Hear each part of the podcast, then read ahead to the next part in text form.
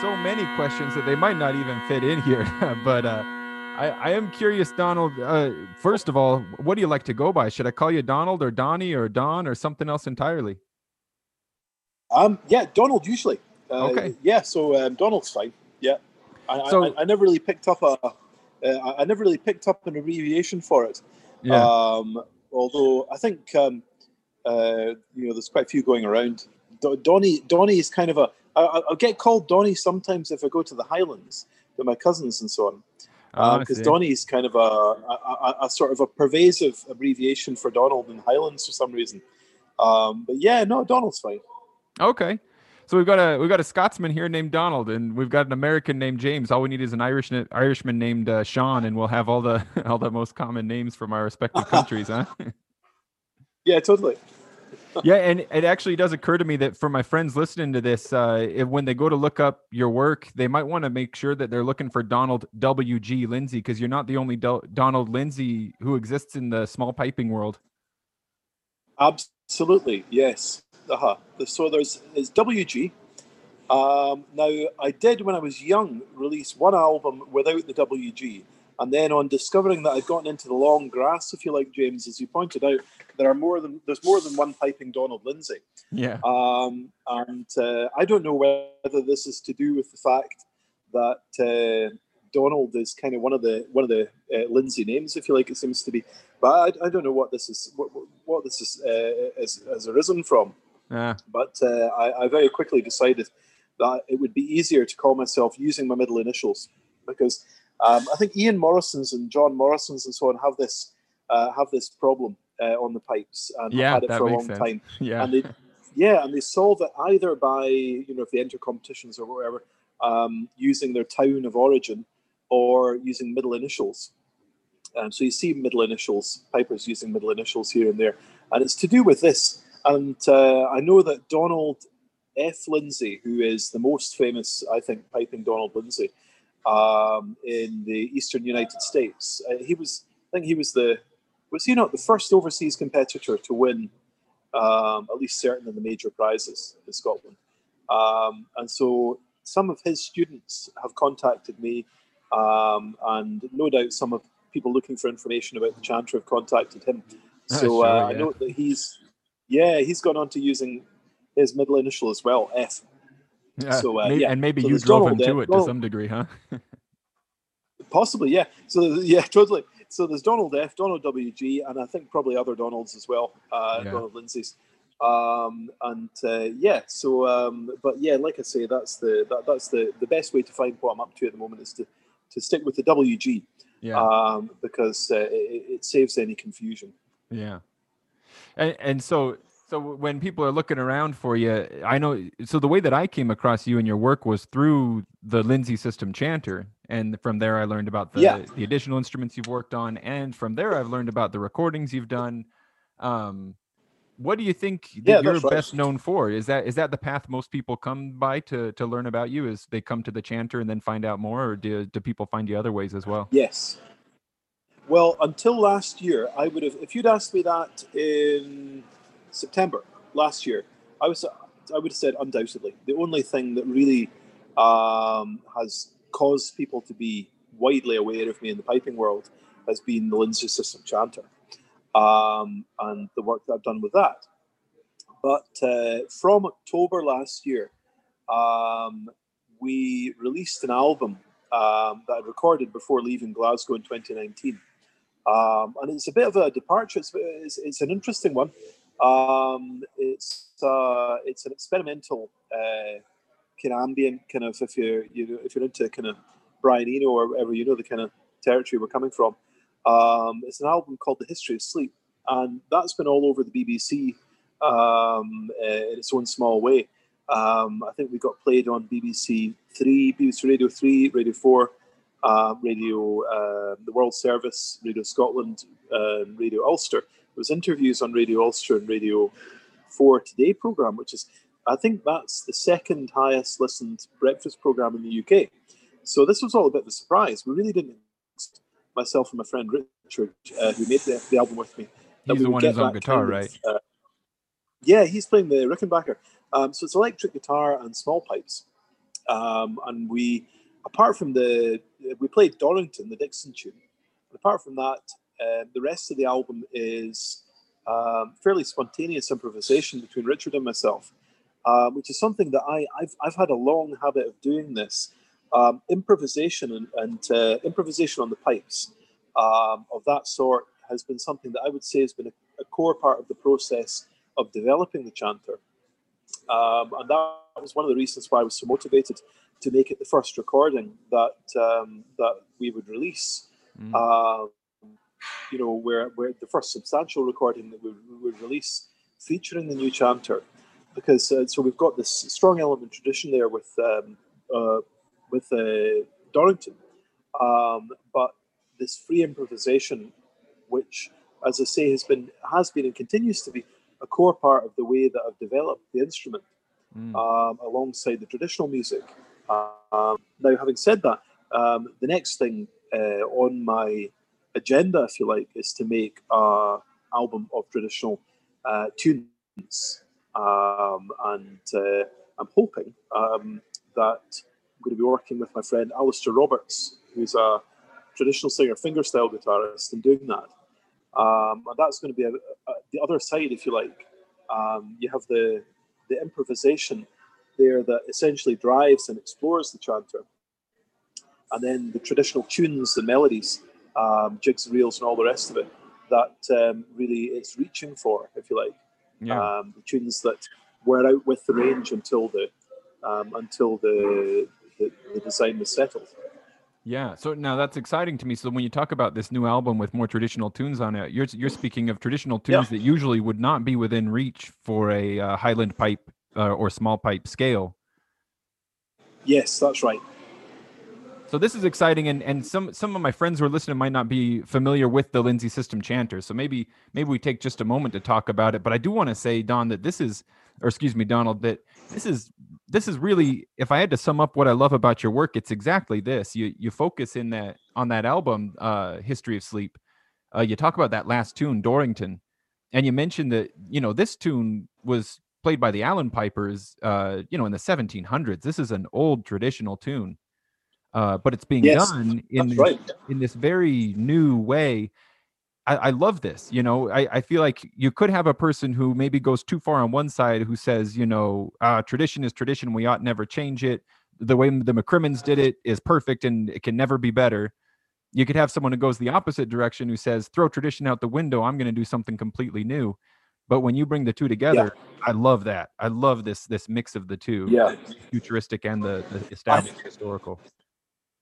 Yeah, absolutely. I think it's very powerful, and um, I think it's, it's very much, you know, obviously I've been away from home for a year and a half now, but it's very much kind of, uh, kind of, how would I say, it, sort of of the moment, if you like, with what's happening um, in Glasgow just now. With you know, not only within the the kind of trad, the, the within trad circles, there is a very dynamic thing happening. Um, but uh, yeah, I mean, um, there's uh, there's some musicians that I could recommend you check out um, to kind of understand the context that I'm coming out of with with both with History of Sleep and also with um, with this new album that we're planning just now. Um, and uh, you know, I'm thinking some of your listeners may not be familiar with these artists. Um, so the first one, obviously, is Alasdair Roberts. Uh, I don't know. Have you listened to Alasdair's stuff, James? I'm not sure if I have. I, I try to watch some some you know sort of trad scene videos on YouTube and stuff like that, but I'm not very well read in it, you know. So so I may well not. Yeah. Have.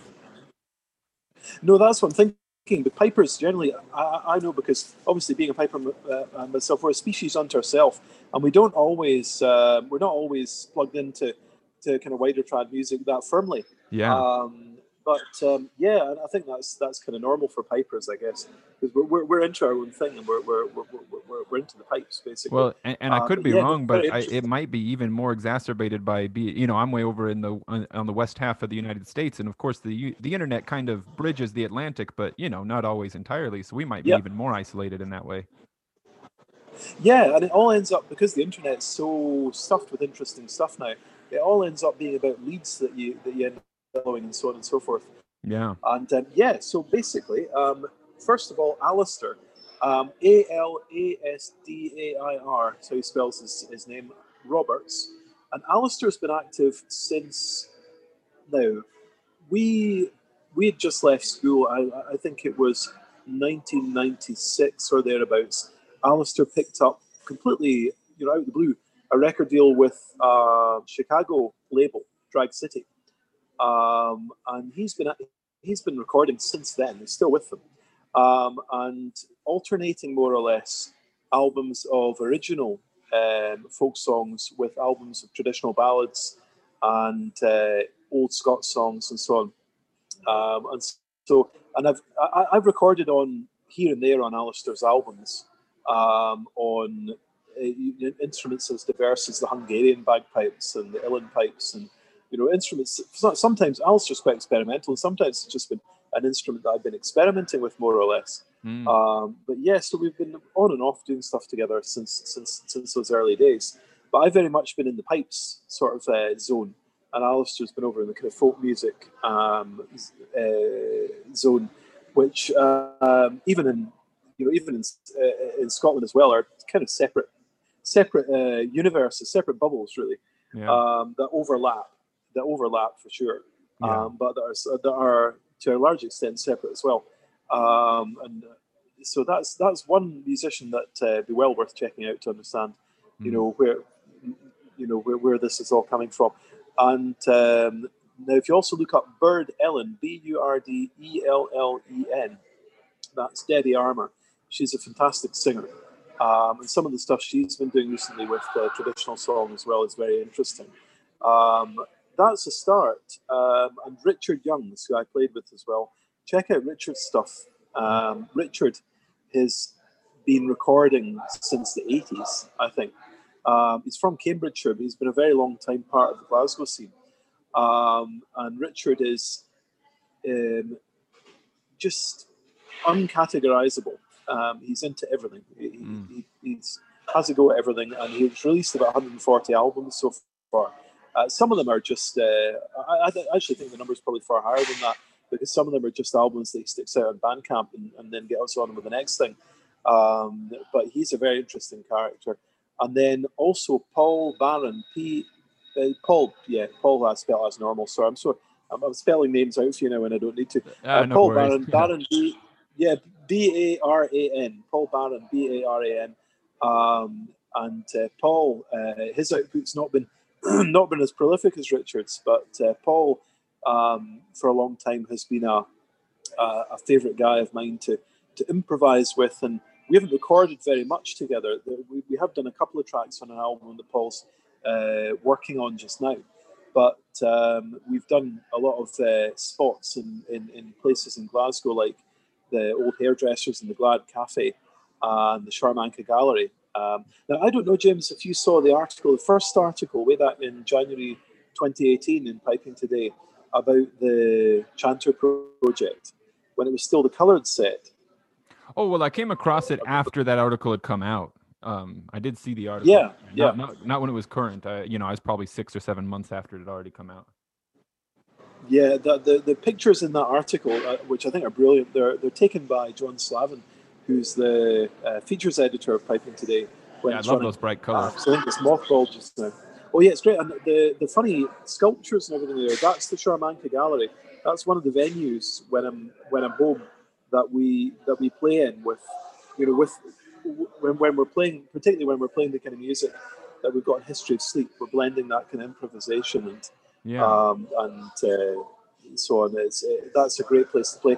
And those those sculptures that you see in the photographs, they actually come to life. There's a guy, John Kavanagh, who's a DJ on uh, Radio Six International, amongst many other things, um, which is a uh, which is a Glasgow independent radio, and uh, he's a curator at the Sharmanka Gallery, and he'll sit in the booth in the Sharmanka Gallery. It's a it's a, it's a load of mechanical sculptures made by a Russian sculptor.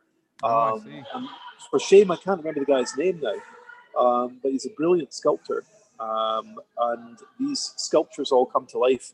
Um, there's a kind of a control uh, room there where you can press any button and, the, and, and, they all start to start to activate. So it's kind of kind of interesting. Do they bring them to life? To play in. Yeah, and we Yeah. play off it a little bit. Huh. Yeah, it's, it's crazy stuff. It's really fun. Now I, rem- Um, I so remember that's, yeah, that's Uh, I remember not too long ago you did um you were doing something with a uh, a chanter where you'd put like some optical sensors into it and uh was Yes. it with, with, with some of absolutely. same folks that you were doing those kinds of shows as well? It was, yes, absolutely. And um, particularly with Paul, um, that I was using that optical chanter. And that's something that I, it's, it, it's something I really want to get back into that. Because I had that prototype working until we left to come here. Um, and then I left it at home because I thought the travel will probably destroy it. Oh yeah. uh, because it's a very fragile. It's, it's got its all its wires on the outside and everything. Um, but it's, one of the things I said to myself, I'll have the time to do when I'm out here, is to put together an integrated version of that optical chanter, so that the wires run within the walls of the chanter, which Sure, shouldn't no- be too difficult to do. No, honestly, it looks kind of cool the way you had it, you know, with the wires all over. Uh, yeah, probably really probably a bit I more love it. delicate, but it does look cool. Yeah, it does, and it's funny because when you know some of the playing that we've done with it has been with modular synth and so on, and it really does look at home in that kind of environment. It's like it a really miniature. does, yeah. It looks like a mini, yeah, it looks like a mini modular with all the wee wires going everywhere. And I can actually, with the breadboard on the front, I can actually take a wire and I can put it, so I can put it to root it because I've got a, a little, it's just a, a, a little a little op amp chip um, on that breadboard, and so, so I can move a wire so that it goes through the amp or it doesn't, and things like that. And I always thought I could I, I could do a lot more with that. To to so yeah, I mean it's it, it, it's it, it's a thought, and it's quite possible that I might uh, for myself I might just continue using one that has a breadboard there. Yeah. Maybe maybe with a little cover over it so that I can take the cover off to change the wire Oh yeah. or something like that. But no, it, it really does really does uh, increase the the the the, the kind of um, it, it broadens your options. It really does, and, and Mhm. you know theoretically, if you've got a breadboard there, you can really just make up any sort of um, amplification or even effects circuit Yeah. uh, on that, and uh, and, and uh, you know play with the output in that way. Um, but yeah, one of the things we were doing was running it through the um, the modular as well, which is really fun. Um, and I remember that was how, in fact, that I discovered that the first um, photo transistor I was using wasn't up to the job because I was uh, I was playing in the old hairdressers, which is a great venue in Glasgow for for improv. Um, and the guy I was playing with, Luke Fowler, who's an artist, he's actually worth looking up himself. Um, Luke Fowler, he turned to me and he said during the sound check, he said, "You know, I'm not getting very much above four kilohertz from this." Um, and uh, that was basically I just hashed it together and taken it over for this gig.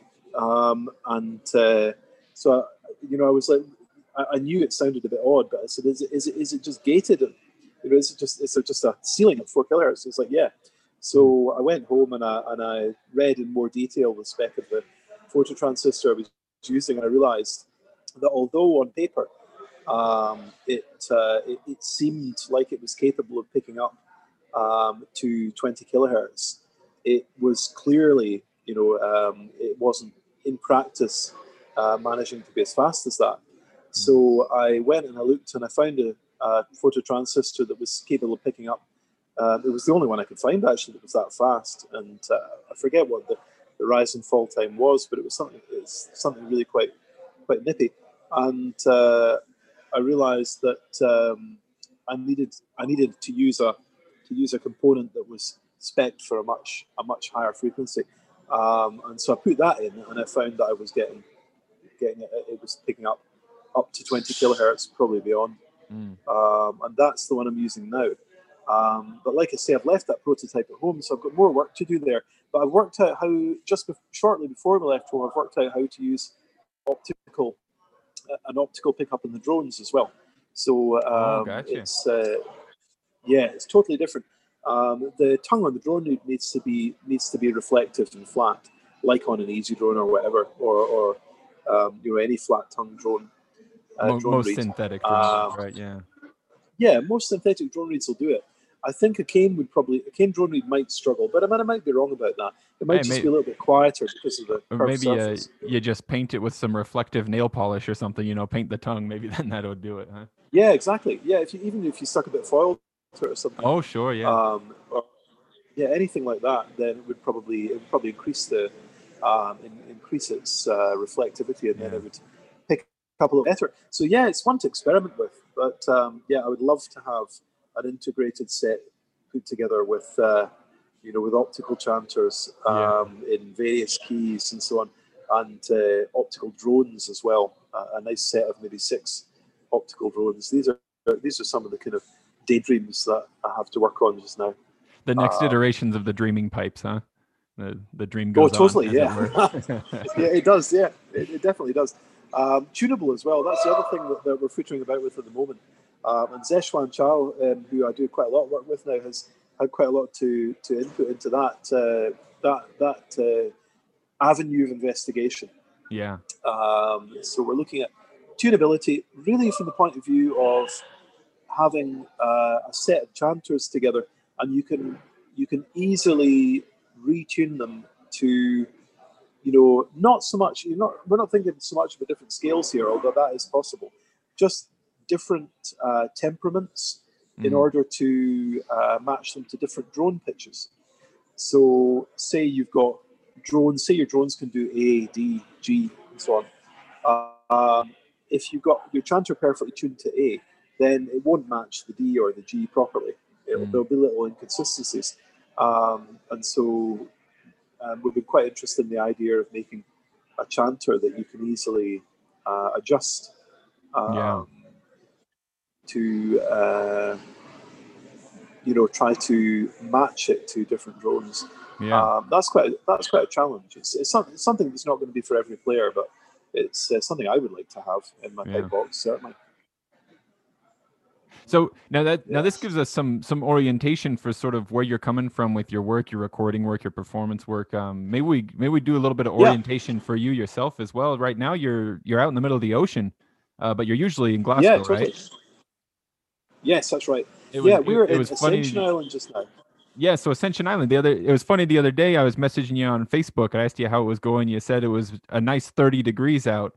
And I said, "Oh yeah, it's 30 degrees oh, here oh, yeah. as well." But of course, you were speaking Celsius, and I was speaking Fahrenheit. Well, I was, I was freezing my butt off out at a, out playing my pipes for a funeral. You were uh, spending the evening at the pool. Exactly. Yeah. yeah. Sorry about that. Um, I know it's. Uh, yeah, you should apologize to me. Absolutely. Yeah. yeah. Yeah. totally. Um, so yeah, I'm in Ascension Island. Basically, it's slap bang in the middle of the South Atlantic, quite near the equator um, about roughly halfway between West Africa and Brazil. It's a pinhead of an island. It's about the size of Benbecula, um, although that would probably mean nothing to American listeners um, yeah, unless sure. they've been up there. Um, but uh, yeah, it's a wee tiny place. It's got an airstrip. I think it is still the second longest airstrip in the world. Oh, really? It's being resurfaced. Yeah, it's being resurfaced currently by a Texan company. Um, the airstrip itself belongs to the US Air Force. The taxiways and hard standing belong to the RAF.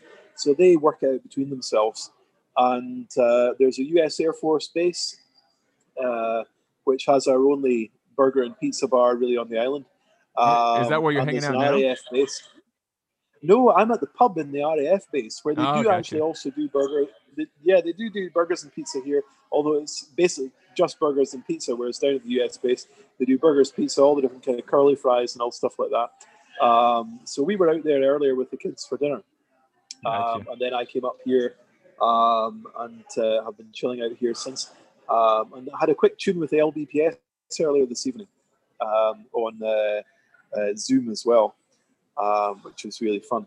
but yeah, the, so there's that. So there's the two bases. And on the south side of the island, really, it's the two bases, um, and it's kind of a lot of single people. And then on the nor- north side of the island, just over the hill, basically, um, five minutes away, it's the two villages where uh, the civilian population live. Um, and have you have you affected uh, the uh, have you affected the economy of the place such yet that uh, the main export has become 3D printed bagpipes, or is there something else still happening there? Um, well, the thing is, like a lot of these little islands uh, and mini states, uh, the main export, I think, is stamps from the post office. Yeah, and, which um, made me I, laugh I think, the first time I read that. Then I thought, well, yeah, actually, that makes sense. yeah, totally. Um, and um, basically, uh, I, I, got, I got, I, I, now when I started uh, making pipes again in July or August, I got a sudden inrush of orders from my waiting list. Um, and so uh, I declared for just for fun in the local paper. I said, I think I probably uh, I'm the major. You know, this month I'm probably the main export of Ascension Island now. Yeah. Um, and I got a sort of a I got a sort of a grin from the ladies in the post office when I went in to see them after that. They've Yeah. seen it. Um, and I think I'm probably safe in saying that at least for July, I probably was the main export. But I've probably got a ways to go if I'm to overtake the if I'm to overtake the post office ladies. I've probably got to work a little bit harder. Well, let's Um, get we'll get some I think- orders in there then. yeah, I do. Uh, I think I'm, I'm probably uh, I probably got a way to go because um, you know uh, these. Uh, um, this is the thing. Uh, what, what is it they call phil- philatelist? Um, stamp collectors. That Oh it's yeah, still yeah. quite a big thing. I think. Yeah. Um, they apparently when they print a new run of stamps, um, then uh, AIG, which is uh, Ascension Island Government, call a lot of their staff in from all kinds of other, you know, um, ostensibly important roles to go to the post office and help to pack up the stamps. because that's just it's a big day, huh? Yeah, that's that's get 'em out of yeah, there. exactly. That's the main Huh. event. That's the main event. Um, so, uh, but it's slightly actually, funnily enough, when we came here, it was just as sleepy as that would suggest. But now that they've started resurfacing the runway, there's a little bit more action on the island Oh yeah. um, in terms of uh, new big boats arriving more frequently, and uh, there's about 200 workers arrived to, to do that job as well, uh, mostly from Turkey. Um, so yeah, it's uh, I mean it's it's it's it's busier than we knew it uh, when Now- we first arrived. When, and when and when you um, first when you first did go when you first did go there to a, and I apologize, Donald, if uh, if it seems like I'm interrupting you, I'm certainly not meaning to. We're just so far apart that the delay no. the audio throws it off a bit. Um, yeah, but no when you first went out there, did you plan to keep making chanters and pipes, or is that something you decided to start up again because of COVID? Have you had to extend your stay out there with the COVID nineteen? Um, no, it, it was neither really. Um, I, I didn't. I didn't really plan to make them, uh, but I had the possibility open in my mind that I might, um, and I thought let's let's get out there and see what the lie of the land is. Is, and you know, I'll, I'll freely admit, I really, I really did fancy. Even just the tag of, of, of being the most remote pipe maker in the world, I thought if I could make a couple Yeah. of sets out here, that'd be that'd be hilarious. You know, Yeah. um, out in the middle of the South Atlantic. Um, things take three months sometimes to get here by post, um, and yet I'm going to manage to make some sets and get them out to my customers. Hope, hopefully, reasonably close to the within the time frame I said I would. Although that's working out quite tricky just now with COVID and Brexit, because most of our both post things, here goes through the UK. So we are. I think I'm going to be a couple of months late with the with the, the round of orders I'm working on just now, unfortunately. But um, that's just because of the because of the state of the world, really, rather than anything else. And and Um, and it is actually oh sorry, go ahead. it is actually quite no, that's fine. It, it is theoretically, you know, if we didn't have COVID and Brexit at the same time, theoretically it would be quite feasible to to be doing this from out here. Yeah. Um, and I, I would easily be able to at least match the kind of delivery times and you know order list times that that most uh, small pipe makers have, uh, Yeah. unless I got as busy as they did, in which case I'd be totally screwed and it would take ages. Uh, yeah. Well, But, that's uh, that's true. yeah. Some of them have waiting lists that are probably longer than they have on this earth at this point. Yeah, uh, that's the thing. Now, thankfully, um, I think when I opened the waiting list again, I think it was only about a quarter of the waiting list that took me up, um, because obviously I'm out at the ends of the earth, and, I kind of thought to myself, I wonder if anybody will dare place an order while I'm out here. You know, Mm. um, being so far away from civilization. But yeah, but, no, there was quite a few brave souls that did do it. Well, it could be cool to Um, have that but I think- Ascension stamp on it. You know, there'll be a limited edition. Well, that's you know. it. Yeah. Well, that's what I've done. Yeah, and I thought it'd be a good idea to give, you know, just to give a bit of recognition to the fact that they, they took the plunge like that. So I designed the stamp, and it is a wide awake, which is one of the characteristic endemic birds of the well. It's, I think it's, uh, I don't think it's endemic the wide awake because it's a sooty tern. You do get them elsewhere as well, Mm. but um, it's one of the one of the birds that the island's known for. Um, and so I've got this outline of a wide awake, and then behind it, I've got this zigzag. Now, this is a crazy, crazy story, but it's kind of fun. Um, the zigzag is roughly the outline of the main hill in the middle of the island, Sisters Peak, the second tallest one. Um, but it is also, um, it's, it's actually a plot of the pictures of one of the vocalizations of the Wide Awake is that in the first six months or so that we were here, myself and my eldest son Ryle, we um, were messing about recording the Wide Awakes and then sending them back to Richard in Glasgow. And he was slowing them down on the reel to reel. And then we were getting these recordings back and we were trying to identify you know, a melodic line from these uh, calls. Mm. And actually, it turned out to be very easy to do. So we got these bars of music, basically, um, and they're different time signatures, different keys, mostly fit on the pipes. Um, that are the calls that the wide awakes are using, and we think they're the calls that they're using to coordinate when they're flying, because they fly almost in formation, um, thousands of them. Um, and the most common call that we found, which came up with slightly different intervals but the same outline, is this call that kind of goes da, da, da, da, da, da, da, like that. Hmm. Um, it's like oh, oh, like that. When the when the bird sings it, it's more like that. What I just did with my voice. But when you when you when you kind of reduce it to pitches and, and, and play it on an instrument, that's how it comes out. Um, and um, so I said to Ralph, try try. And, and even before we'd actually isolated that, when we first got the recording back, he's got quite a good ear. Um, and when we first got the recording back, it was just the raw recording. Um, I said to him, try sketching that out and see if you can make a kind of graphical um, sketch of what you're hearing there. And he came up with all these little uh, lines um, all, all, over the, the, the kind of uh, piece of paper Yeah. um, that were all the different bird calls he could hear in the flock. And he said, and he looked at it and he said, you know, a lot of them have this similar pattern. He said, and it looks when I draw it a little bit like Sister's Peak, which is this mountain. Yeah. And I was like, you know what, it does Ryle. Um, and then so when we when we got the slowed down recordings back, and then we um, worked out the pitches, um, and then we plotted it, and the same pattern came out that he that he'd been uh, scribbling by ear, and I was like, you've done a good job there, Ryle. That's great. Um, Yeah, good on does look like him. That's that's amazing.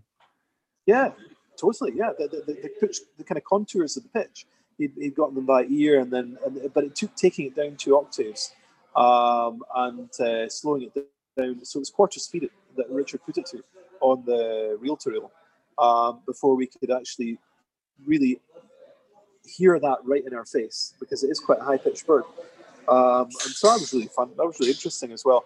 Yeah, it's Um, really and cool. so I mean, can I you thought- can you imagine a, a, a bird indigenous to uh to you know uh oh maybe uh I don't know Kenya or something sing singing a tune that if you plotted it would look like Kilimanjaro or something like that. You know that that idea of a yeah, bird exactly. mimicking its landscape in some way. That's beautiful.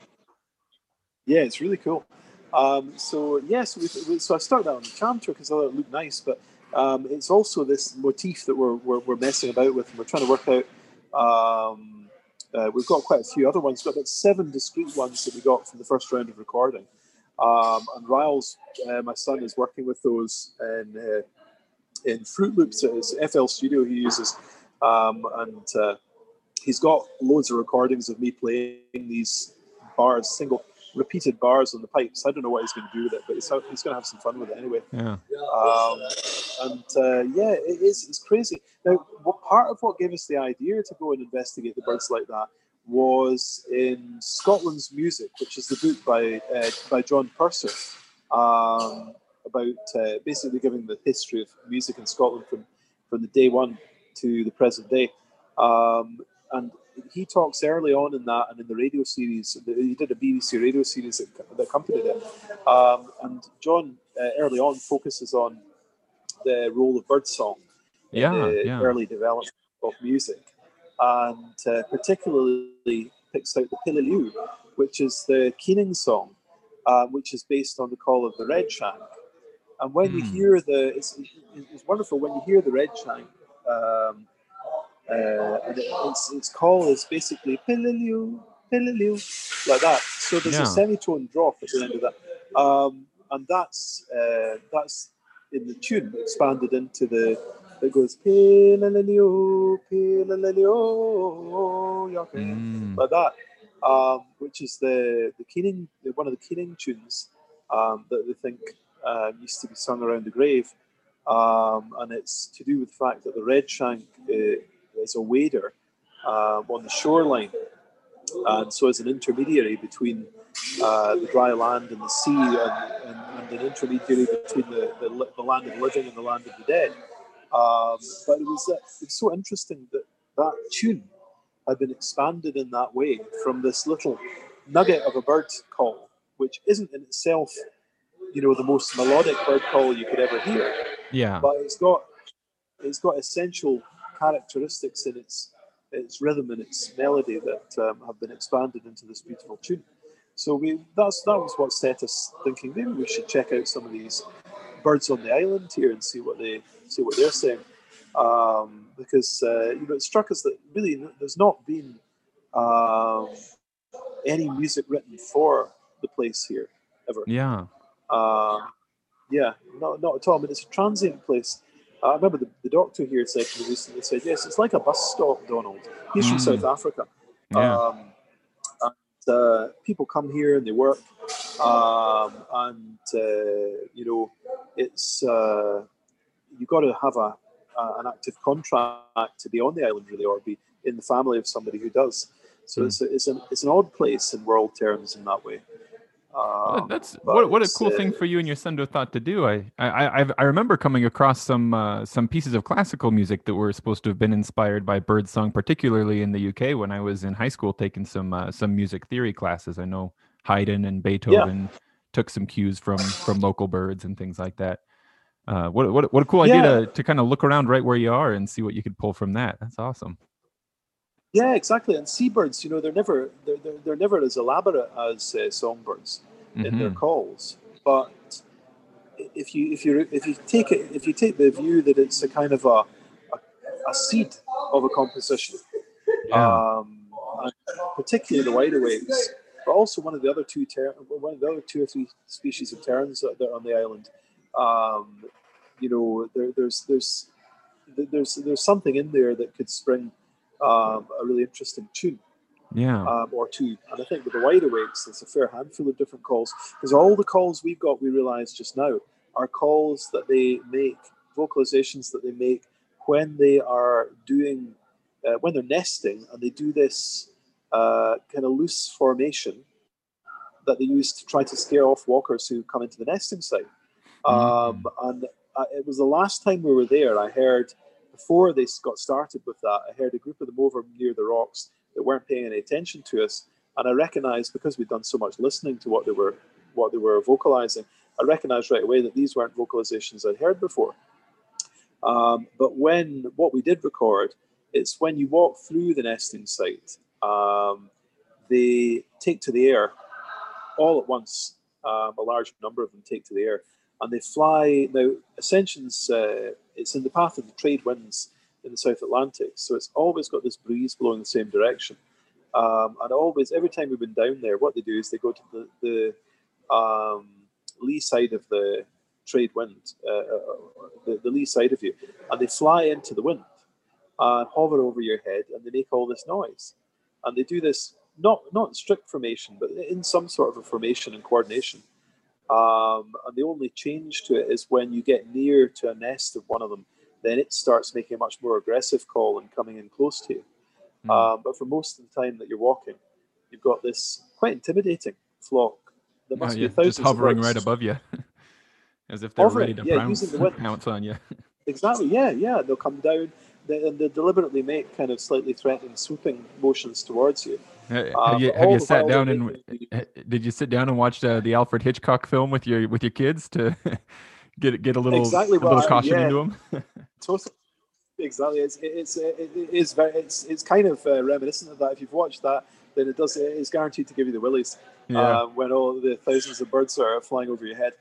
Um, but yeah, so that's and that's what they're doing, and then they're making these, uh, which are fairly high pitched, fairly musical um, vocalizations, and you can hear the, the the same message, if you like, being passed along different kind of veins within this big flock. Um, It's really interesting. It's you know I'm hoping to go down and, and see them again soon when they. I'm thinking they get started nesting again within the next couple of months. Um, I'm going to be down there again listening to them. I find having looked so closely, if, if you get that closely into uh, you know into something, it just can it can become a a, a kind of a consuming fascination. Oh, I can understand that. You kind of start to find that there's just there's there are endless layers of depth that like you think you figured it out, and then it's like, wait, there's another layer here, and you go deeper and deeper. Yeah. And you're, you're really opening up my Absolutely, and, uh, imagination to, to early music and how much it would have been inspired by by nature and maybe particularly by birdsong. Yeah, totally. Well, there was this thing as well, wasn't there, that um, some a traveller, and I, terrible, I can't remember anything about this except I just have this kind of um, this after image of the story in my head. Um, but it's somebody would know who this was. There was a traveller that went to St Kilda at some point in the 19th century um, and said that one of the things that the local piper specialised in was imitating seabird songs. Oh, um, which they, they seem to think. I think the, the quote I remember was something about the people considering this great music, which the way that they wrote it was clear they didn't. But I was thinking to myself, I, I, I don't know, I think, you know, I would have liked to hear that. yeah. Because if you're living out, out there, I mean, St Kilda, very remote as well, um, surrounded by seabirds, um, and uh, he's using his pipes to respond to them. You know, Um, I, I also have this vague this vague association between something special about the pipes in St. Kilda and a mouse, maybe some sort of story I heard at some point. Right, I don't know that one. Huh. What- what I, was the- well, I don't think I would have thought of it if you hadn't story? mentioned it. No, I- but I'm going to have to start looking around now because I, I, it's like you've dug it up out of my mind. I hadn't thought of it for years. Yeah, I'm going to look up that St Kilda story as well and see if I can uh, see if I can find out what the detail was of it. Um, I'm pretty sure there'll be probably pipers listening who'll know um, because I'm pretty sure it was in the Piping Times or something like that. Yeah. Um, but yeah, I'm going to have a dig because it was very. It was just the way that uh, that stuck out to me. The way that um, the way that they described the local piper imitating seabird calls using his pipes. Mm, yeah. Um, which, if you're surrounded by them all day, I would have thought, you know, uh, I mean, my suspicion would would be that he was probably trying to do, trying to get fairly close to the sound of the seabirds, Yeah, we're not just doing a kind of a, a joke thing or anything like that. yeah. Um, yeah. Well, hey, maybe give me, tell me, while you've been there, have you been manufacturing chanters only, or are you making full sets of pipes? I'm making one full set of pipes. Yeah. and it's going to be it's going to be pretty deluxe um, because I'm, I'm, I'm really quite you know I have this way you know I, I, I tend to think you know um, particularly in being out here somebody's gone to the you know they've, they've, they've had the courage to to to um, to place their order for a set of pipes from from from the ends of the earth. So I'm going to make it something pretty cool. Um, yeah it's, so it's going to have um, hopefully this tunable chanter. Yeah. um, and it's going to have a adjustable drone stock. Um, Two things that I've I've been working on that I think are quite important about the drone stock.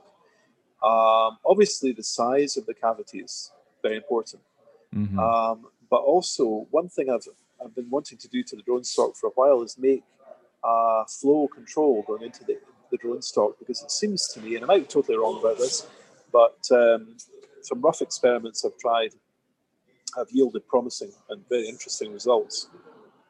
It's this whole thing about uh, mode locking. Oh, yes. Um, Yeah, I've read about this. think, yeah, one thing I think you could do to try to encourage that or, or, or some other form of beneficial resonant kind of support for the drones is to, you know, regarding the, the inside of the drone stock as a Helmholtz resonator. Um, if you if you have you know easily adjustable and easily adjustable flow control going into that, then that's your control of the resonance port of the resonator.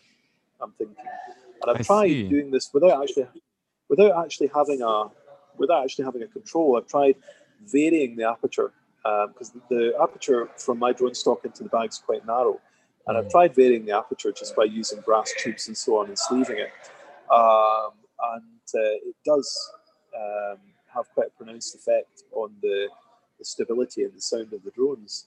So, I see. So- yeah, so- this is so we're- thought. So where some manufacturers would have a simple switch that's basically just on and off, you're thinking more a dial Yeah. where you could you could say I want a little more air or a little less air. Yeah, it's got two dials. One of them is has got a steeply pitched screw thread that's designed to open and close with a quarter turn. Um, so that's your on off. Uh, and the other one has a, a, more shallow pitch screw thread, which is designed for gradual control, mm-hmm. and that's designed to be your flow control going into the going into the stop. So there's the two controls there, um, and then there's also a means by which um, you can immediately shut the drones on and off. I'll not say anything about that for now though, because that's quite an interesting one. Okay. Um, I'll, I'll, wait until I finish designing it. Yeah. Um, but yeah, so there's there's these uh, basically dials on top of the drone stop, um, right next to the bag. Um, one of which is a quarter turn uh, twist uh, valve, if you like, just to turn it on and off, and the other of which is for gradual adjustment to try to uh, to try to fine tune the flow into the stop. Yeah. Uh, yeah. So that's uh, yeah. So that's some of the cool stuff. Yeah. So there is somebody, and then the rest of them are chanters. Mm-hmm. Um, so uh, and, and, and again, some uh, some of my friends listening to this, Don Donald might might not know a thing about the chanter, and this is this is how I I found you is the Lindsay System Chanter. Yeah. Which what version are you on yeah. right now? Are you working on with version three or are we at version four? Five. I've jumped five. Really? Wow. If I, if, yeah, if I get this tuning system, so this is to make every hole tunable. Yeah. Um, if I get the tuning system together in time for this round, which really, um, you know, that's uh, that's something I've got to get settled uh, very soon. Uh, yeah if I get it together, then that's version five. If not, without the tuning system, um, uh, just a tunable flea hole. Uh, so I'll explain the design of the chanter. Yeah, talk to uh, me about it. Four. And at some point, maybe yeah. right about here, I'll put in a recording of you playing it so people can get an idea of just how exciting this is. Just what this, what the, what possibilities right. this opens up to a to a pipe player who only has played, you know, Highland piping or or Scottish small pipe uh, fingering. Yeah, basically, here's a, here's a brief uh, description of the what the Lindsay system chanter is. The Lindsay system chanter is a Scottish small pipe chanter in the key of A. And if you can play the Highland bagpipes and or the Scottish small pipes or the Lowland pipes, then you can lift the Lindsay system chanter, plug into your pipes and play it right away. Um, and it plays just the same as the Scottish small pipe chanter in A. Um, there's some slight differences in feel because there's very slight differences in the shape of the chanter, but the layout of the holes and the techniques that you would use are all the same. The difference is that Lindsay system chanter can go down below low G to a low D and up above high A to a high D at the least, and it can actually go almost an octave further than that if you learn the, te- the technique, which is a little trickier for that. That's the uh, how did you um, describe it? The uh, the unbridled uh, key or the the yeah the the, yeah, the wild range totally up above. Yeah. Yeah, exactly. That is the um, and I even gave it a, I gave a kind of colorful picture name for it in one of the Piping Today articles as well. Called it the the kind of dew pond, which is based on the highest walk on the highest mountain here, um, which is through a bamboo thicket on a very narrow path of steps. Mm. Um, so you're very restricted. You can only go in one direction, back or forward, um, and you have to you have to cover these very long steps with your legs. Uh, it's, it's, a kind of obscure reference because it'll only make sense to people who've actually been up the Dew Pond Walk, which will mm-hmm. be very few people. But it was it was a way of kind of uh, um, just creating a, a, a, picture that hopefully will cause people to pipers you know who are trying to get the hang of the chanter to kind of think about the the nature of that part of the range. Mm-hmm. It's very mm-hmm. tricky to use. Once you're up there above the top of the second octave, then you have to move in a particular stepwise way. Um, but within the two octaves, it's free, pretty free. Uh, yeah, and really can be played. Just to make this absolutely clear yeah. to the listener, you've got your standard range from high A down to low G. This system allows you to yeah. then go down below low G to F sharp and even lower to E and even lower to D. And up above your high A, yes. you can go up to B, up to C sharp, up to D, and even higher. And not only that, throughout the standard range, yep. you've also got accidentals that are possible these semitones. Yeah, exactly. Totally. And the accidentals that you can get in the standard range are the same as you would get on a border pipe chanter, but the fingering is different for those. Uh, right, but but you you've you've managed to do this with no keys. There are no keys at all on the chanter, so you can play like you say. You can play your normal tunes with normal fingering, and then you just kind of learn a couple yes. extra fingerings for these other notes. Yep, totally, exactly. So basically, you can play it right away uh, you can play all your familiar stuff. And the first things to learn are high G, sorry, high B, sorry, Mm-hmm. and low F sharp. And then you learn the new notes incrementally from there, adding low E, low D, high C sharp, high D, and then you learn the semitones.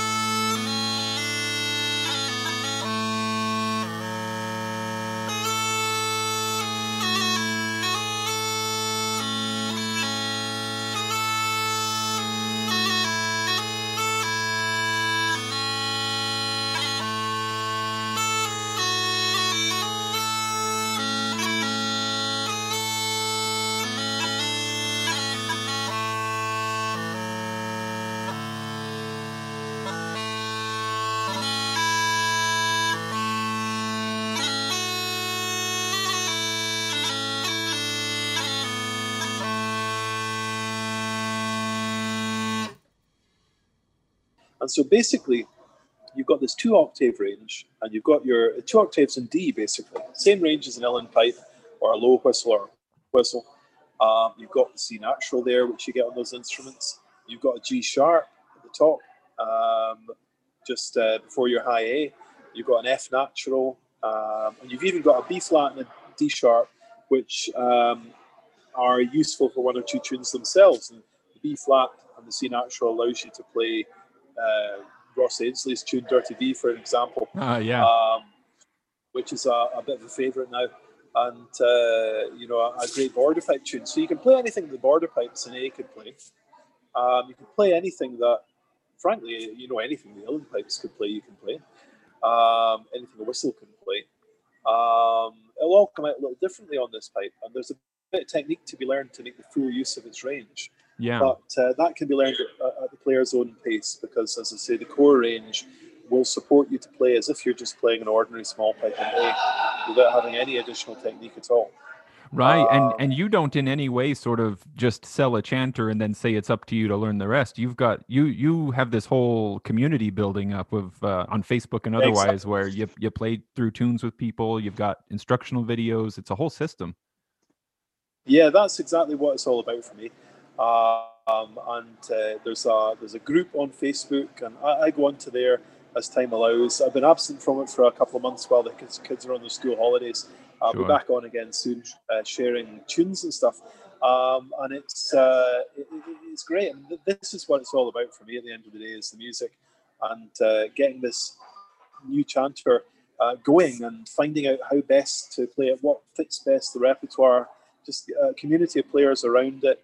It's it's an open source design, so anybody's welcome to make it. Um, and that's important for me because I don't actually want to end up being sort of stowed out with orders as a pipe maker. I Mm. would rather make one or two, um, you know, and, and share one or two of them. And at the same time, there are other makers. Szechuan Chow also makes them 3D printed uh, to his own design uh, in London. And those are good as far as I can tell. I, I haven't played any of Szechuan's recent work because I've been Yeah. over here, but um, it sounds good. Um, and Malin Lewis in the Isle of Skye is making them out of wood by hand. Oh, Uh, really? I, um, did, I and didn't know again- anyone was doing that. Yeah, Malin Lewis. Now, Malin, uh, Malin is a very interesting young piper who is, I think, entering their second year, third year at the RCS. Um, they contacted me in, I think it was January 2018, round about the time the first article came out. We met at the Piping Centre, And once I realized that Malin was a pipe maker, I said, Would you like to make this design? And, and they were like, Yes, absolutely. And they were in sixth year at school at the time uh, in the Plockton music unit in, uh, in the Highlands, um, uh, which is a specialist traditional music school.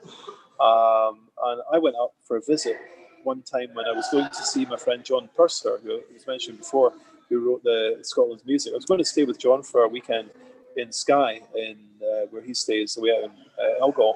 Um, and on the way, I called in on uh, Malin and went to. I was able to go to Malin's sixth year, which is the last year of secondary school uh, or high school, as you guys would, say it.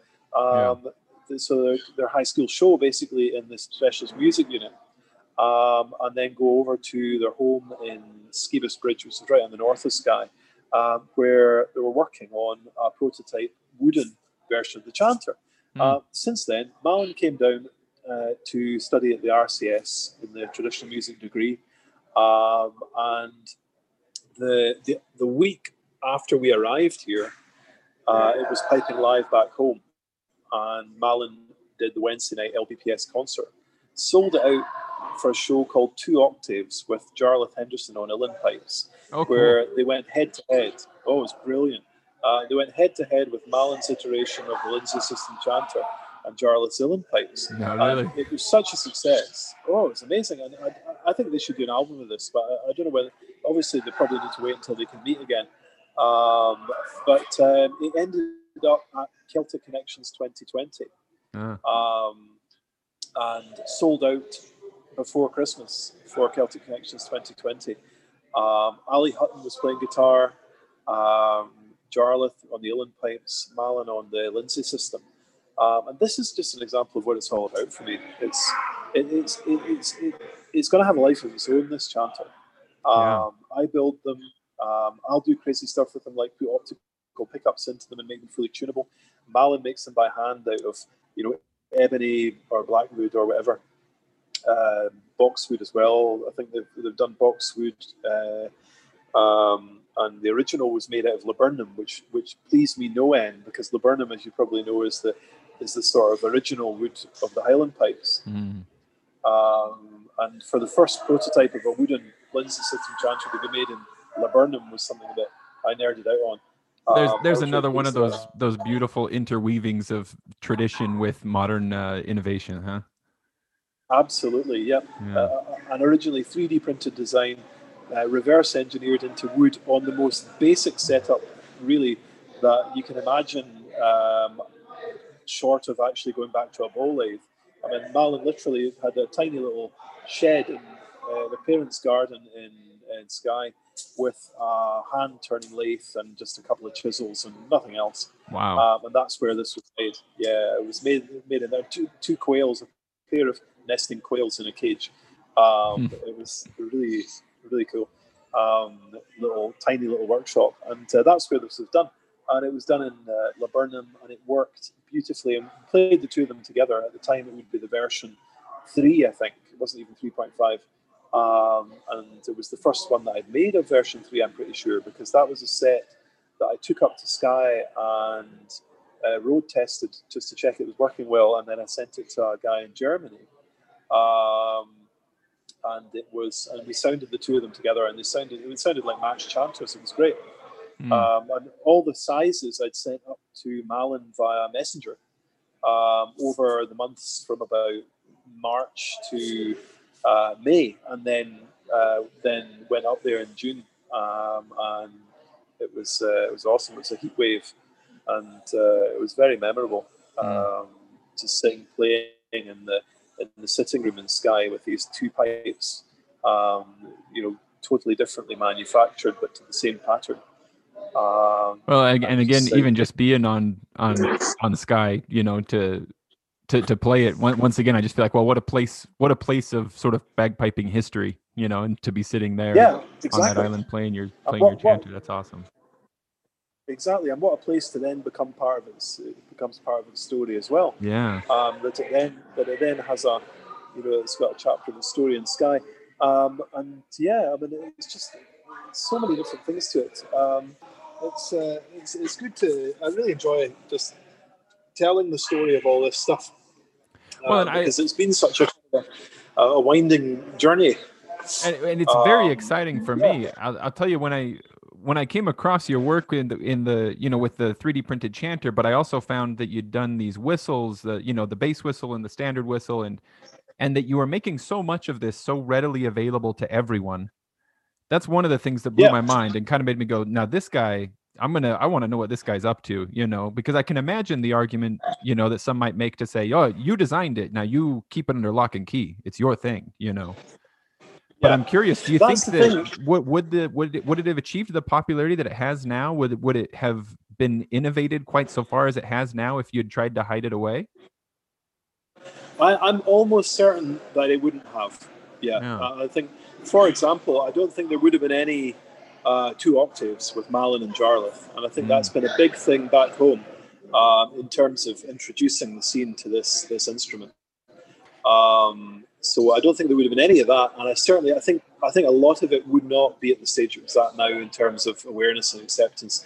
Um, and here's the thing, uh, James. What made me do that was a hunch that I had based on what I understood to be the history of the Uilleann pipes and the Northumbrian pipes and the Brian Boru pipes. And I had this vague idea that you'd had this development beginning in the 1700s towards through pastoral pipes, union pipes, towards the, the Uilleann pipes yeah. that had been done uh, by this dispersed group of pipe makers working in, as I understand it, Edinburgh, Newcastle, Dublin, London, and then laterally in New York and other places. Mm. Um, and that this essentially was an open design process um, and without anybody holding a patent over it.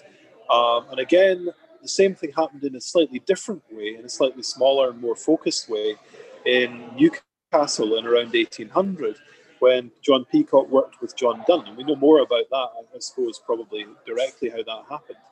Um, and one of the things John Peacock did once they'd refined the design of the five keyed chanter was released Peacock's tunes with the drawing of the chanter at the back and the scale and, uh, and a clear depiction of how the keys uh, were laid out. Um, and it struck me that that was almost like, you know, that influenced what we later did in releasing the, the pattern, the, the workshop plans yeah. in Piping Today. That was direct, directly influenced. And although it wasn't a workshop plan that Peacock published, um, it was that was a direct influence on, on what we did there.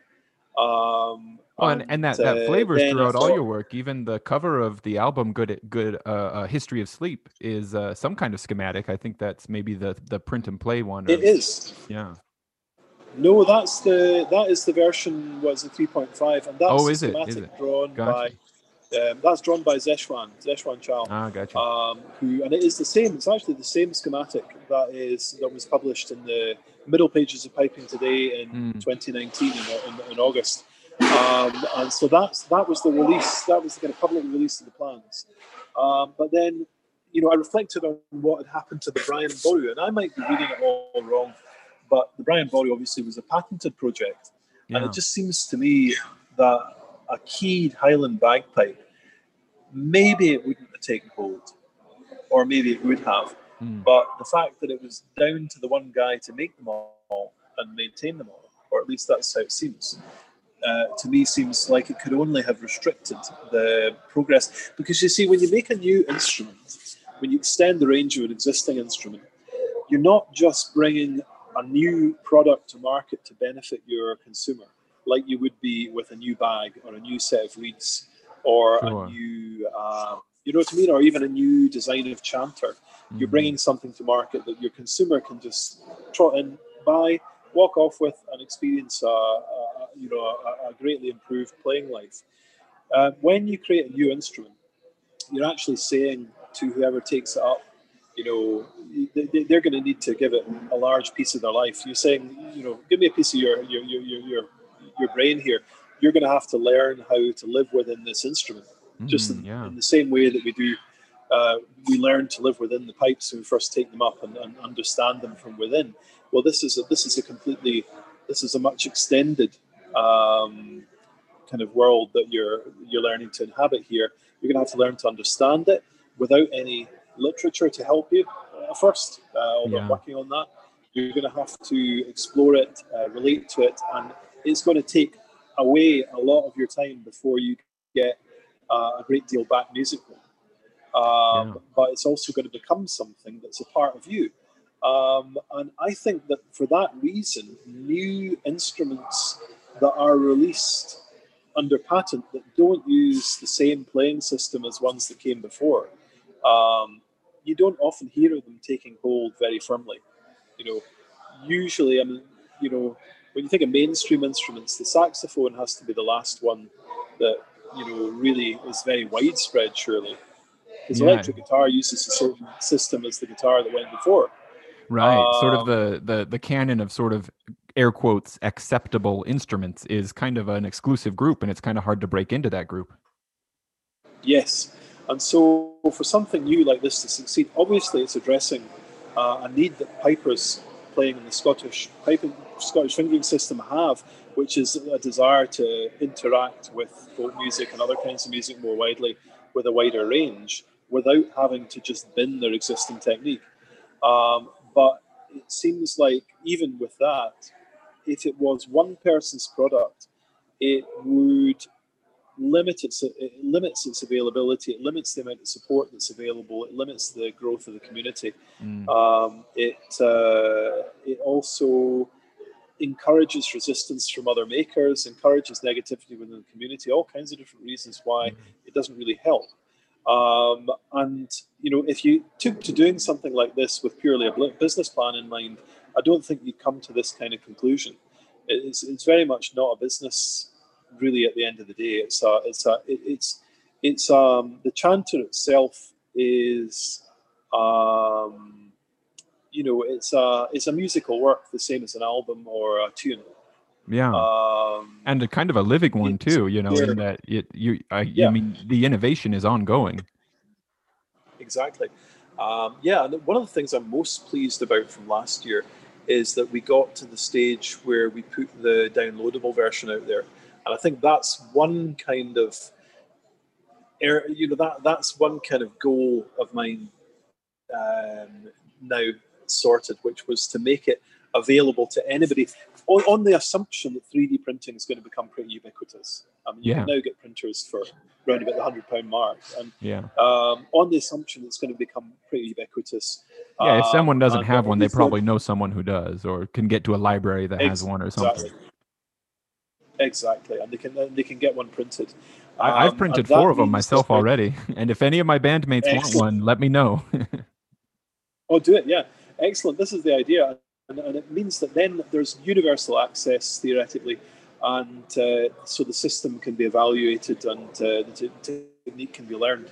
Um, and that in its that in its turn is going to support. There's one thing I was very conscious of with this was I didn't want to do something that would, and I don't think it would, but I didn't want to do something that would upset the ecosystem of pipe making because I, I know a lot of pipe makers and, and a great admiration yeah. for what they do. They're often hugely busy. They don't, they're not well remunerated. They do it for the love of it, um, and they work very hard. And uh, you know, I wanted this to be something that would, you know, take hold organically and could become something that you know, if they want to buy into this and learn to make it alongside border pipes and small pipes, then that that's open to them, and that support you know that supports the supports the chanter itself if people do that. Yeah. Um, it all it's all it's just very much the same as it is with the traditional designs of pipes. Um, it's all part of a kind of organic community and that's it's a really good system for for we the players as well you know what what like some of the things that i absolutely love about this is like first of all i am i'm definitely one of those pipers who's just thirsty for a way to have sort of more range you know i mean i'd I, I hunted the internet for years to find a Brian Boru chanter. It's either hard to find or prohibitively expensive to get a hold of them. I try, yeah, you know, cross fingering on my Highland pipes, but I'm at a very high altitude. It's very difficult to get it to work. And so then I look at Uilleann yeah. pipes and I think, wow, they're beautiful. I'd love to learn them. But again, I have the, the cost of getting a whole new instrument, a whole new system, and having to throw out my knowledge that I've built up over, you know, 15 years to play the Highland pipes. Where this Lindsay system, yeah, exactly. I mean, you, you do make full sets of small pipes and they are beautiful. You know, people might hear 3D printed small pipes and think that they'll be cheap and flimsy, but what you make looks really great. But aside from that, a person can get just this chanter and have their knowledge of the Highland pipe still be applicable and have their drones from any pipe maker, as far as I understand it. You know, I've got some Walsh small pipes, and I've plugged in the printed chanter into Yeah. those. It sounds just great. You know, it just it's a it breaks down barriers for the, the player as well, cost barriers and Yeah. knowledge barriers, and that I just can't tell you how much I appreciate that. Yeah, exactly. And um, and when you mentioned the you know the, the quality end of, of 3D printed pipe making, that's another thing that I was very motivated to explore that as fully as I could. And one of the reasons that I was is that I recognised early on there was a wee bit of chat about what's 3D printing going to mean for pipe making on I remember on Bob Dunsire forum at one point Yeah. um, and online and so on, and speculation about what this would mean for pipe making and how would it affect pipe makers. And I thought, well, you know, it, it put me in mind of the whole thing where, you know, obviously in the 80s into the 90s, electronic music became a thing. Mhm. Um, and of course, in Scottish traditional music and piping, we were lucky to have Martin Bennett come in and take a hold of the new technology and give it a shake and use it for something really profoundly, soundly rooted and and and deep um, and, and meaningful, um, rather than just leave it to whoever came along to use it as a gimmick. Um, and, and that almost is almost like he by doing that it's almost like he spiked the guns of anybody who might have wanted to come in and and, and, and do a gimmick of Scottish music with technology. Um, and so I kind of thought, I guess you know we can do the same thing with 3D printing. Just explore it absolutely as fully as far as possible in the service of something that actually is extending the scope of the tradition. Right, not um, replacing it, just extending it, expanding. Yeah. it. Yeah. Exactly, and also by by by folding it back into the you know as soon as I had the chance to work um, in support of Malin making the first wooden one, I thought by folding it back in and making it clear that this in its own way is a prototype for something that can then be made using traditional means. It's it's celebrating the idea that we can achieve new things through technology while at the same time elevating the tradition and the craft skills of the makers who are making in, in wood and who are making Mm. pipes in the traditional way. So there's lots of you know lots of different things going on there, um, and that's where the whole thing is. It's the it, it, yeah, it's just it's it's all about all these dimensions. That's that's that's what it's all about for me. Yeah. Um, and it's very very fun to um, to pursue and to, to see how it's all unfolded. Well, I can tell Uh, you for yeah. myself personally, like you making, well, you and uh and uh, I, I'm always afraid I'm gonna mispronounce their name. Is it uh Zeshwan? Zeshwan? Zeshwan, yeah, Zeshwan Zeshwan Cha. So so making um, the, the who, two of you collaborating. met- Oh, go ahead. Yeah. When I met Zeshwan, it was, uh, Zeshwan contacted me on Instagram. Uh, we met for coffee in the Mitchell Library in Glasgow. Now, I can't even remember when that was, but it has to have been about 2016, I think. Um, shortly after, now, Zeshwan at the time was studying at the Glasgow School of Art and had just finished uh, making, or was in the process of making, a 3D printed serpent, the Renaissance uh, curly trumpet.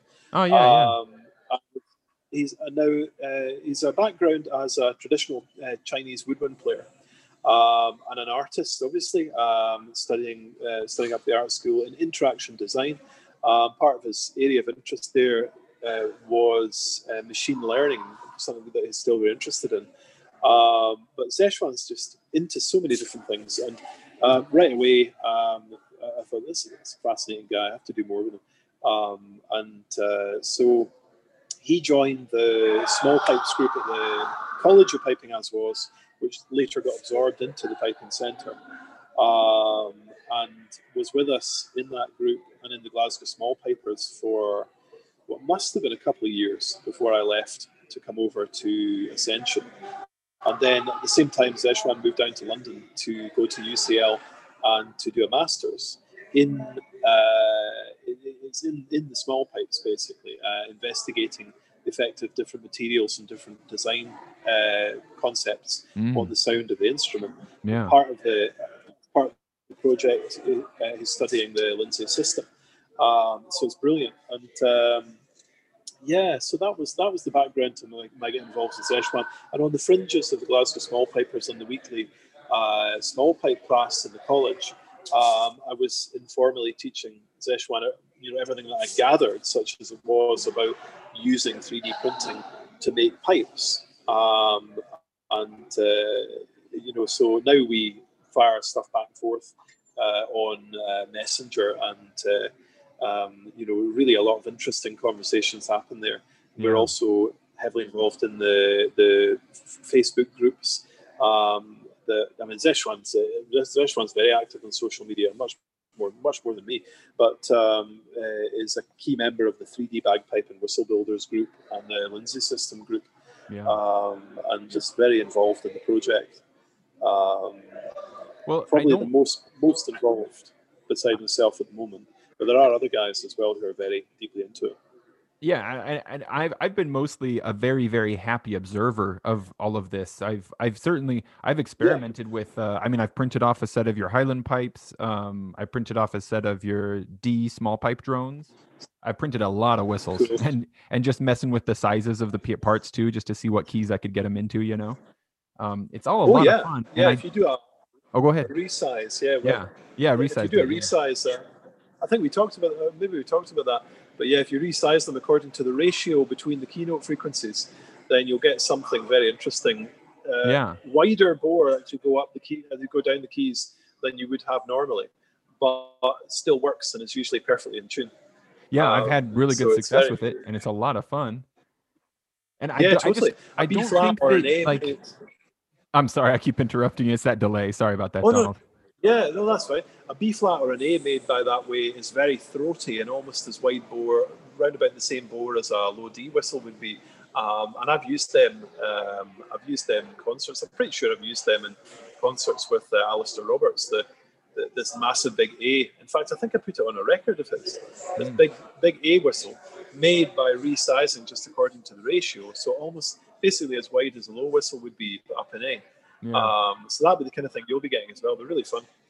Yeah, and I just I don't think that I maybe I could be wrong, but speaking from a personal perspective, I don't think that you your openness with these designs and with these ideas has in any way sort of hurt the commercial viability of the idea because for me personally, being able to play with these ideas is exactly what gets me even more excited about the work you're doing and like printing off one of these print and play chanters, they're excellent but it only makes me even more excited to purchase one of the you know system 5 chanters you know what i mean? It's it's just yeah.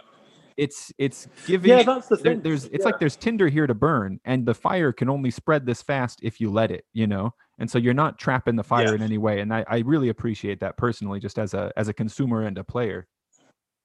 Yeah exactly. I mean i think it can work that way as well and it's and it's all there for the kind of puzzling out whether or not i eventually uh, get deeper into making, um, which if I did, I would be edging into making in wood, I think, um, as well, um, but probably with 3D printed elements. Um, or whether I go down the playing route and uh, let, uh, for, for, example, Zeshwan um, specialize more heavily in the making. Mm. it depends on a lot of things, but yeah, absolutely. I mean, I think I'll always have, uh, I'll always have a, something on the go in terms of making, you know, purely because I really like to the idea of coming up with a say I come up with one that's fully optical and so on and so forth. I'd like to share that with a few people um, and make, make, a few of them. Um, just as being yeah. here, I had the bug to, to share a few made out here and just um, uh, let a few people share in that kind of uh, side of things. Um, it's uh, whether or not it becomes a, a major going concern or not is you know it's all it's all I, I think I suspect probably not. I think it will always be just one part of what I'm up to. Um, and uh, you know, I remember I remember talking to Fin Moore about this. He has this um, kind of uh, thing where you know he does the pipe making, but he doesn't want to get too busy with that because he enjoys doing the playing as well. Yeah. Um, and uh, that's I think that's part of it. If you're a maker and a player, then the two things can be in conflict sometimes um, and want too much of you. Uh, making certainly always wants a lot of you. Sure, uh, yeah. Even if you're making using 3D printed uh, parts, you know, it's still to get them right, to get them fine tuned and everything and set up so you're satisfied. It wants a lot of you. It wants. Yeah, it's not you know, like you when, can when just you can't just push a button and walk away and expect a top quality thing to come out. Oh no, and, and, and if you're and if you're anyway a perfectionist, then once it's put together, that, that that then signals you know one day, how many days, two days, three days, four days, how long does it go on before you sit and you say to yourself, look, I really need to send this out now. I've oh, played yeah. it enough. I'm sure it's brilliant. You know, I'm sure it's brilliant. Um, and uh, a little bit of that is the sort of alienation of letting go of the thing, um, where of saying oh goodbye to it. But you know, one one of the things about having a this active community online is that I have this sort of sensation that if I make a pipe for somebody and I send it out, I probably will meet it again down the line and hear them playing it. Ah, true uh, enough. At yeah. some point, you know, at some point I'll be I'll be out and about somewhere and, and they'll turn up or somebody will turn up with a set of pipes that I haven't seen in a while and I'll get to hear them. I think mm. that's one of the nice things about working in small pipe and bellow pipe making, you know, full stop, is that you're you're so likely to encounter the things you've made uh, out in the field and uh, and sort of reconnect with what you're doing that way. Um, which uh, yeah, it's uh, this this is all it's all it's all for me. It's all interconnected. Yeah. Um, and it's it's all part of a kind of a, um, a sort of a big community experience. Had um, had I read early on, Donald, that you your sort of day job was that you, that you were a plumber, or am I remembering incorrectly? An, an electrician, yes. Electrician, ah, electrician. That's right. Yeah, yeah, totally. Um, so until we left for Ascension, um, while we're out here, it is possible for me to work as an electrician out here as well. But uh, at the moment, um, there, what, what, with one thing and another, um, we've decided that it's best if I focus on the books and things. Um, yeah, that's right. You're working and, on a book, uh, aren't you? Yeah. yeah, totally. So that's very kind of Hannah. She's she's quite she's quite into that. She was kind of in the back seat a little bit for a little while. My wife Hannah, professionally, um, after our youngest was born, and so she's kind of uh, got back into her career now out here, and uh, is uh, returning favour if you like. Um, so I'm, I'm focusing on some of the stuff that um, that because uh, I mean when I look back over the last few years, going back to the 2014, I think I did achieve a hell of a lot. Oh yeah, um, I mean, um, from where I'm sitting, I'm like, well, this guy must have just gone full time at this uh, this whole uh, Lindsay system instruments and recording and stuff because a lot of stuff has been produced. Yeah, totally. I'm, I'm kind of flabbergasted because I never felt like I was doing really as much as I, as I could be, um, but uh, but it was all happening all the same. Um, and now that I'm out here, it's uh, you know I think there's going to be a lot of things happen here. We're going to stay another two years, partly because of the state of uh, things back home um, and the way things look this year. So we are going to be out here a little bit longer than planned. Yeah. Um, so I think there will be there will be a lot more things. Um, I mean, I think most of the most of the ideas I've talked to you about tonight will probably be realities by the time we we take the final plane home. Yeah. Um, and the book itself, um, you know, the kind of the method, um, and hopefully a whole lot more besides recordings and all sorts of things like that. Yeah. Well, Donald, you you've got a lot of work out there. I'm gonna in the show notes. I'm gonna try to include links to at least samples of sort of all the different aspects of things you've done and things you're working on. Um, kind of a, a final note here. I just I want to include this this little blurb that you wrote on your website where it says if you're a piper, particularly if you understand something of the principles of acoustics as they apply to small pipes, all of this, the things that you and I have been talking about about the Lindsay System chanter, it will sound too good to be true. Yeah. And that's absolutely the case. Yeah. Like when I encountered it, I was like, this can't be really keyless, really that big of a range, really accidentals. This cannot be true. Like, how is this even possible? And I just, I would invite anybody listening to this who hasn't looked into it before, look into it. This will, your mind will explode with the possibilities that this opens up to you. And again, with so many barriers broken down, knowledge barriers, cost barriers, etc., it's very exciting. Yeah, yeah, I'm glad you think so, and I'm um, looking forward to seeing what, uh, yeah, what transpires and who gets into it and what they do with it and, and where it goes. So it's very exciting. Yeah. Now, now, Don, is, is there anything else that you'd enjoy uh, sort of talking about for people to hear about, or do you feel like that's a pretty good, pretty good conversation to put together? Yeah, I mean, I could give one or two signposts to things that they might look out for in the future.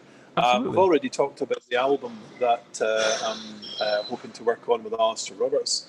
Um, there's now, I shouldn't say too much about this, but actually, um, there is the potential, and I won't say exactly who this is, what direction this is coming from, or, or what uh, organization this is coming from at this stage, because it's not been uh, uh, finally confirmed, but there's Understood, a yeah. possibility that there might be a little documentary about what I've been up to. Oh, uh, that'd be while I'm out wonderful. here, um, which will be really cool, and uh, that is um, leading to possibly that that is all connected to possibly also um, uh, another recording of a contrasting style because one of the wonderful things about this chanter is it opens up all these doors um, and what I'll be doing with Alasdair um, in the traditional tunes recording that we had planned is really exploring and it's quite old school music if you like um, you know even going into things like uh, the Caledonian Companion um, and it will be small pipes and fingerstyle guitar. And so there's this other possibility coming forward through this documentary project that that might be the, the kind of kindling for a bigger album, which is going to explore much more contemporary trad music um, on the chanter, and Very it's cool. possibly going to have a kind of transatlantic element to it as well. But I wouldn't say too much Mm. about that just now. Um, yep. Uh, so there may well be we may well may well be recording with musicians in um, now at the moment. Uh, it's possibly uh, uh, the guy, one of the one of the guys I'm talking to about it's in Tennessee, um, and uh, some of the other musicians way back in Glasgow. Um, so what what comes of that, I don't know. But yeah, there's all sorts of interesting possibilities and possible possible recording projects and, and things like that that are going to be happening. Um, That gets me all kinds yeah. of excited. I, I love those projects. When it comes to, you know, Fred Morrison getting together with some Appalachian banjo players or, you know, these, there have been a few books about that transatlantic crossing of music. Uh, Timothy Cummings get in, gets into that. Uh, I, I just love that stuff That- so much. I love- bridging that gap. Yeah, exactly. Yeah, I love I love what the, both of the the, um, the artists you're talking about there. I love what they've done in that direction, Yeah. um, and uh, and I'm very into the kind of uh, the kind of crossover there, um, and, uh, and and the kind of uh, things in common as well. Being a traditional singer as well, you know, um, and uh, very aware of the links there between Appalachian and, and Scottish and and, uh, and and sort of British Isles folk song more generally. Yeah. Um, and I just, I really would love to explore that and, and, and, and get, get kind of close to that. Um, yeah, no, that's great. Excellent. So that gives a, a few breadcrumbs for, for listeners to, to know what, what sort of thing might be coming next. Yeah, perfect. I I think I'll I think I'll uh I'll play us out to uh one of the collaborations you did with the system the the version 2 of the chanter with some other instruments. I think some of them were playing your bass whistle as well. Excellent. Um Super. These from the videos, instrument sessions. yeah, I'll pull I'll pull audio from